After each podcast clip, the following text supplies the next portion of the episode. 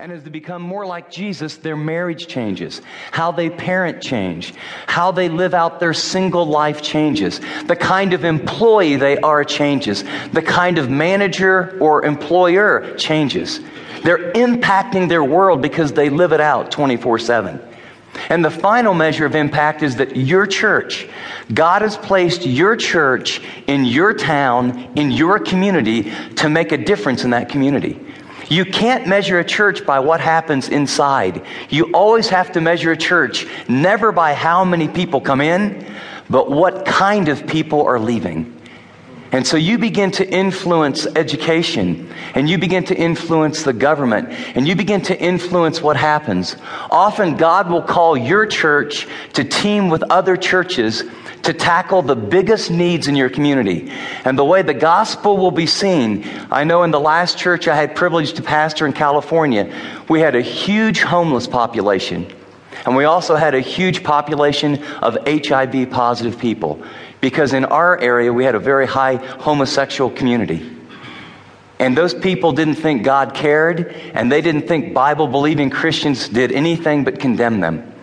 Now, we know what the Bible says about the truth and sexual purity, but I tell you, when 30 or 40 churches come together and they partner, and we begin driving HIV patients to the doctor, to the grocery store, and loving them, when we begin outreaches to feed the poor, to reach out to teens that were homeless on the streets, I will tell you, people begin to not say, those are those born again or evangelical or Christians. People begin to say, I didn't know Christians acted like that. And God gave us a platform in the community. So that's what I mean by high impact. Lost people come to Christ found people begin to mature, and your church has influence in your community. The goal of this conference is to encourage, empower you to grow a high impact church. Now, many of you are already doing that. So we want to just give you some encouragement, some inspiration, and some tools. I pray that when you get done here, you won't just have ideas, but you'll walk out of here in two days and have specific skills and specific tools to go back into your church to grow a high impact church. And I, I would say, finally, in terms of goals, uh, we have failed if two days from now, as you leave with your ministry team, or as you listen to this with your team as it's rebroadcast, if you don't have a sense of anticipation that God is actually going to use us, God is going to do a fresh work in our church. He's going to use ordinary people like us. See, that's the goal. I mean, when you think of the, the Word of God and the gospel, this is a book not of superstars. This is a book of ordinary people fishermen, blue collar workers, prostitutes that came to Christ. This is a book about people that no one gave any hope. And God gets the most glory when He does extraordinary things through ordinary people, not when He does extraordinary things through super intelligent, gifted people. I'm glad for those people. I praise God for those people. But most of us are ordinary people, aren't we? I mean, most of us are not Rick Warren. Most of us are not the Bill Hybels or John Maxwell's of the world. Praise God for their gifts.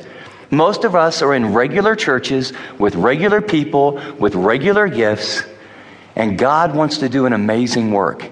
So I pray you'll leave with a sense of expectation.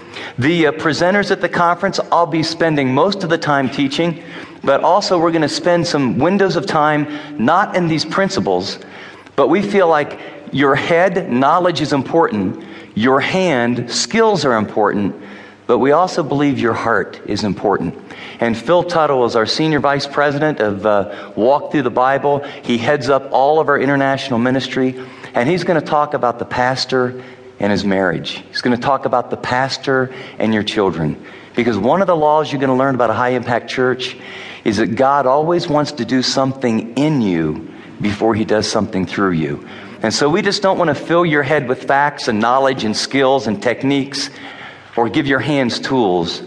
We want you to have some time where you say, Lord, what do you want to do in my heart as a man or a woman in my marriage? Lord, wouldn't it be a shame? Wouldn't it be a crime if you use me to grow this wonderful church, but you didn't use me because I didn't pay attention to grow wonderful children. You understand? So that will be the presenters.